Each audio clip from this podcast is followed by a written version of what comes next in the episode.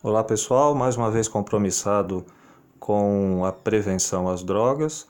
Hoje a nossa dica eh, será a respeito de comportamentos facilitadores. O próprio nome já determina a ideia. São aqueles comportamentos praticados eh, muita vez por aqueles que querem ajudar o usuário, seus familiares, definidos também como codependentes, que longe de afastá-los da droga, acabam é, reforçando uh, o uso e o comportamento inadequado do dependente.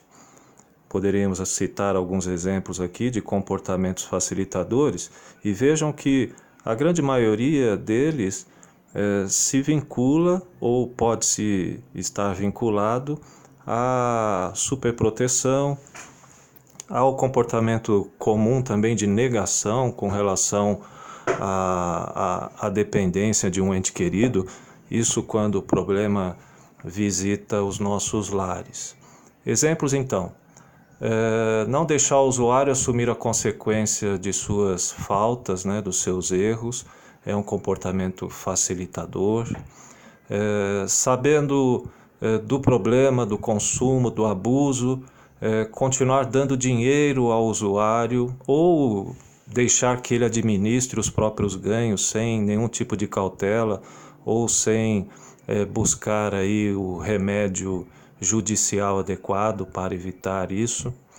É, buscar desculpas também para as faltas cometidas pelo usuário de drogas, como é, se o consumo ou o uso da droga fosse uma justificativa suficiente para isso, né? para os erros que ele comete.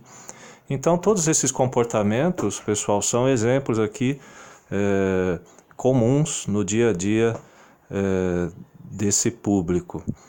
Para evitar esses erros, sempre é bom lembrar que nós todos devemos buscar conhecimento buscar ajuda especializada, buscar os grupos de mútua ajuda, onde o diálogo e a troca de ideias é possível, procurando sempre fazer o melhor pelos nossos amores envolvidos.